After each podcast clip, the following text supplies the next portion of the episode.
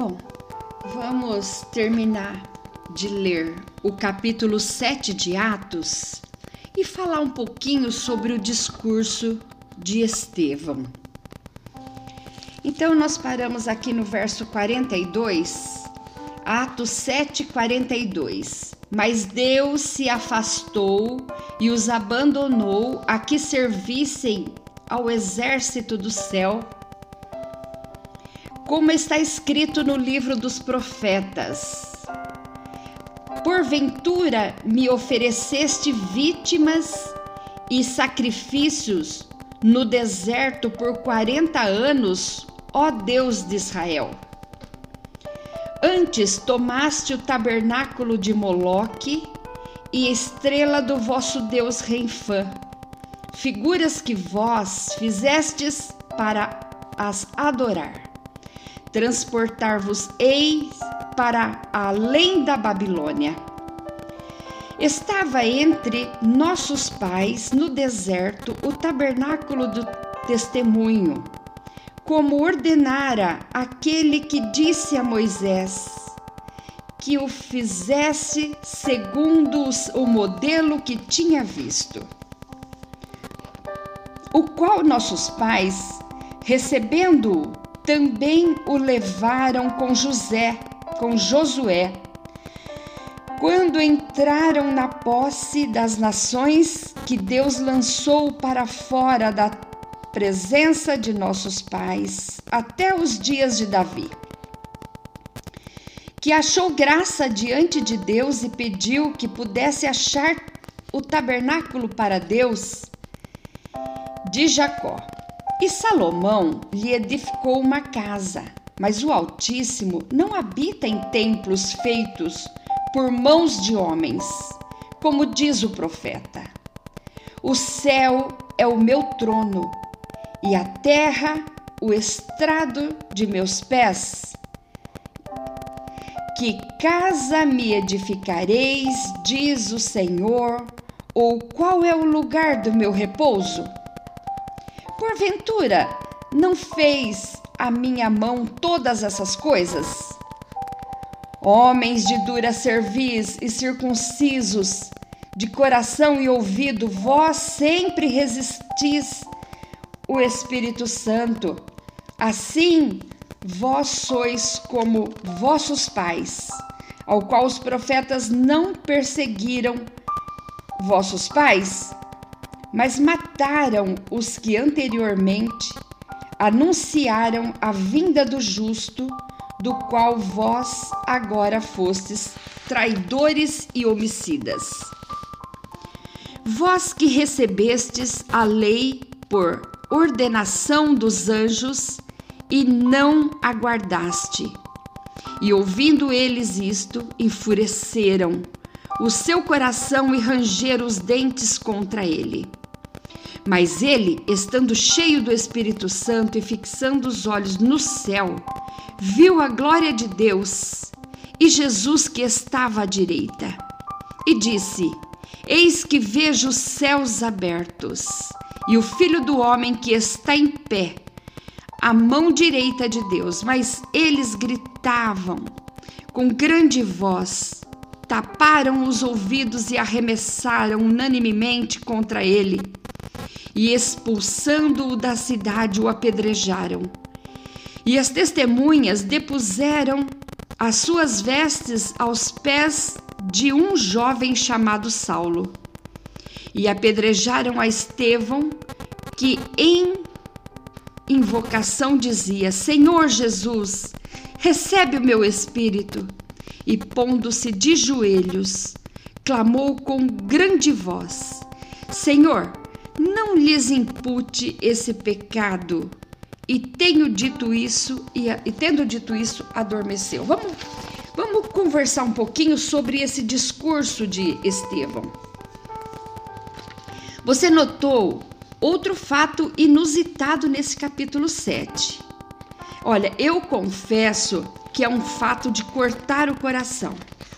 Trata-se do julgamento e morte de um homem justo, um homem de fé, cheio do Espírito Santo e grande pregador da palavra de Yeshua, que, como os outros, fora separado para ser diácono e assim atender à mesa das viúvas e dos necessitados. Mas vamos analisar a difícil passagem. Estevão viveu de forma excelente e morreu de maneira exemplar. Sua vida foi irrepreensível, suas obras irrefutáveis, suas palavras irresistíveis. Homens de, homem de fé, sabedoria, cheio de graça, poder do Espírito Santo, cheio de poder. Ele foi eleito para a diaconia para servir as mesas, mas operou também milagres e pregou com autoridade. Não encontrando mal algum em sua vida, pagaram duas testemunhas para que mentissem, a fim de lhe condenar à morte. Por qual causa? Inveja. Atos 6, verso 9, diz que os religiosos não conseguiam resistir tanta sabedoria. Você conhece aquele ditado que diz que árvore que não tem bons frutos não leva pedrada? Pois é, Estevão dava os melhores frutos.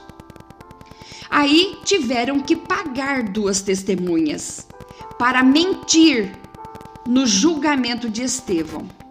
Com isso, lhe fizeram duas acusações terríveis. Uma é de blasfêmia contra a Torá, dizendo que ele falava mal dos escritos, e a outra blasfêmia era que ele dizia contra Deus e o templo. 71 membros do concílio ouviam e fitavam os olhos em Estevão. Como que você se sente diante de alguém que está te olhando? Você já fez prova de, da carteira de habilitação? Como que você se sente quando alguém está te olhando? Perde todo o equilíbrio, não é? Pois é, Estevão estava nesta condição ele estava forçando para se equilibrar na emoção. Mas é muito difícil, é um ser humano. Como que fica? Olha aqui, então aqui o conselho. Fica uma pessoa numa situação, como fica uma pessoa numa situação como essa? Totalmente atordoada, pois sabia que tudo que falasse não resolveria nada então articulou uma defesa e uma acusação contra aqueles assassinos religiosos. Estevão, com audácia, fé, sabedoria e coragem, acusa os judeus religiosos de desobedecerem a Torá, desonrarem o templo e matarem o Messias. Estevão sabia que nada do que ele falasse iria lhe favorecer. Então começa seu discurso pelo período patriarcal, citando Abraão, José, Moisés, o amargo cativeiro, o êxodo, a entrega da Torá, a monarquia de Davi e Salomão, a construção do templo, culminando na vinda de Yeshua Hamashia. Os judeus religiosos interpretavam a palavra de Deus, julgando que a presença de Deus estava limitada cir e circunscrita apenas para Israel e ao seu templo. Estevão mostra que as grandes aparições e intervenções de Deus aconteceram fora da nação de Israel e fora do templo de Deus. Porque apareceram a, apareceu a Abraão lá na Mesopotâmia. Deus também apareceu, se manifestou a José lá no Egito. Deus chamou Moisés lá no deserto de Midian. O trono de Deus está no céu e não numa casa feita por mãos humanas. Estevão queria que eles entendessem isso. A defesa de Estevão pode ser dividida em cinco partes. Primeira, Estevão se dirigiu ao sinédrio, aos judeus religiosos e a todos em épocas posteriores que possam e se encontram nesta mesma condição. Qual é a sua condição no dia de hoje? Você está enfrentando algum ataque como Estevão estava sentindo? Então, pois Estevão está pregando para cada um de nós no dia de hoje também. Segundo, Estevão os chamou de irmãos e pais. Este é um tratamento de afeição e reverência. Isso está em, em Atos 7, 2. Terceiro, em sua defesa, Estevão faz um relato histórico. Diz que, da mesma forma que José foi vendido por causa da inveja de seus irmãos, Cristo também foi morto por causa da religiosidade dos judeus. Do mesmo modo que os homens do deserto preferiram o, o açúcar, a tenda de Moloque, o tabern, ele cita aqui tabernáculo de Moloque, ao que Deus havia mandado construir, assim também o povo profanou o templo com as suas orgias. Em quarto lugar, Estevão pregou que a verdade, que a verdadeira adoração não começou com Moisés, mas começou lá em Ur dos Caldeus com Abraão. Assim, o pacto da circuncisão, que os judeus tanto se gloriavam, não havia começado com Moisés, mas era uma promessa desde Abraão e também promessa da presença de Deus para proteger e libertar seu povo, não começou também no Sinai, mas começou com José lá no Egito. Isso está no verso capítulo Atos 7, 10, 14 15. E continuou dizendo que o tabernáculo havia sido profanado, porque ofereceram sacrifícios a Moloque e ao deus Renfã. Atos 7, 42 43. Mas você acha mesmo que Moisés carregaria um tabernáculo de Moloque? Jamais! Nem tampouco usaria a estrela de Davi que nem é estrela, é um escudo, como símbolo místico a um deus chamado Renfã. Jamais Moisés faria isso. Na verdade, Estevão estava no calor de sua emoção. Num julgamento, o medo causa um descontrole emocional. Mesmo neste homem de Deus, Estevão, imagine para nós então no deserto, jamais a geração do deserto carregou tabernáculo a Moloque. Jamais. Jamais isso aconteceu. Tabernáculo só existe um. E é o tabernáculo de Deus. Aquele feito com as orientações dada por Deus, medido por Deus, é, material é estipulado por Deus. Só existe um tabernáculo, que é o do Todo-Poderoso. O deus Moloque tem no máximo uma sucá, ou seja, uma tenda.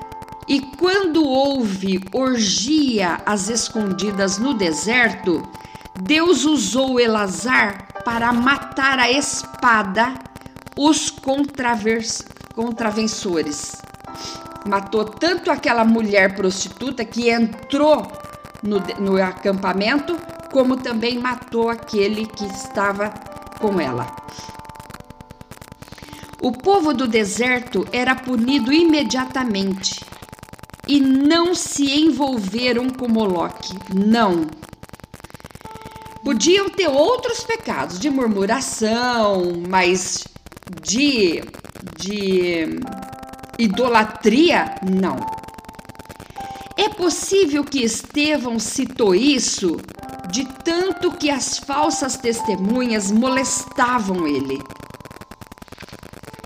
Mas, em compensação, a geração pré-exílica, essa geração sim, pecavam depravadamente.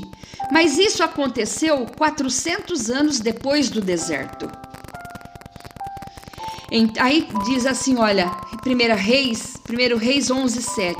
Então edificou Salomão um alto a Quemos, a abominação dos moabitas, sobre o monte que está diante de Jerusalém, e a Moloque, a abominação dos filhos de Amon.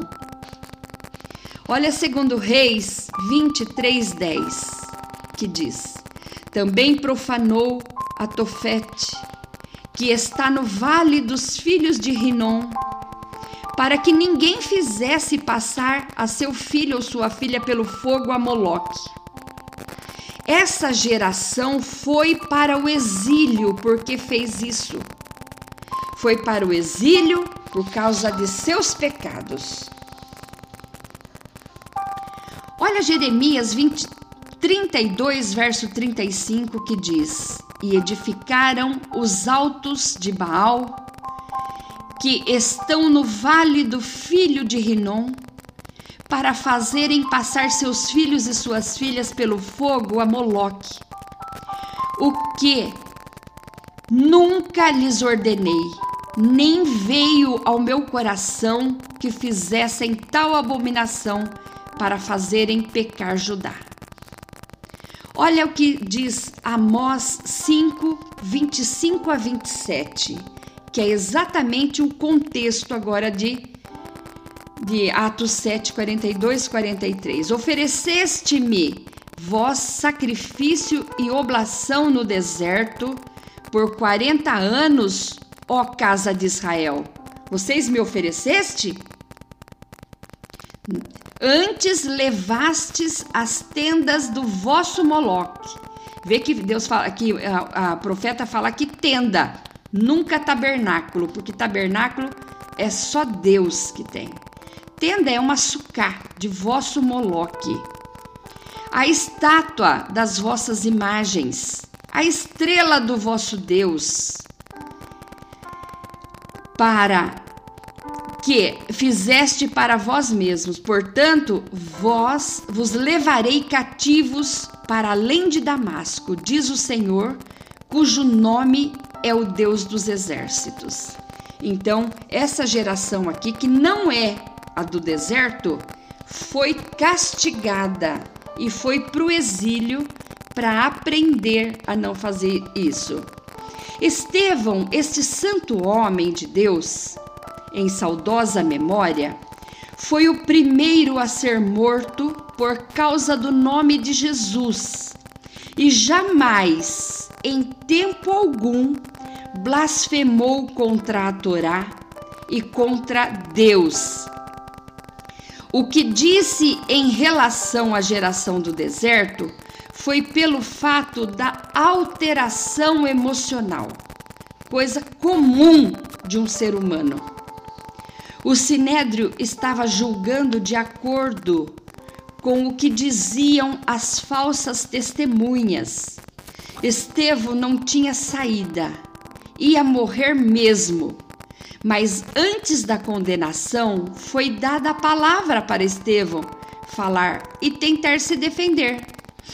Agora, quinto passo, a quinta divisão desse discurso.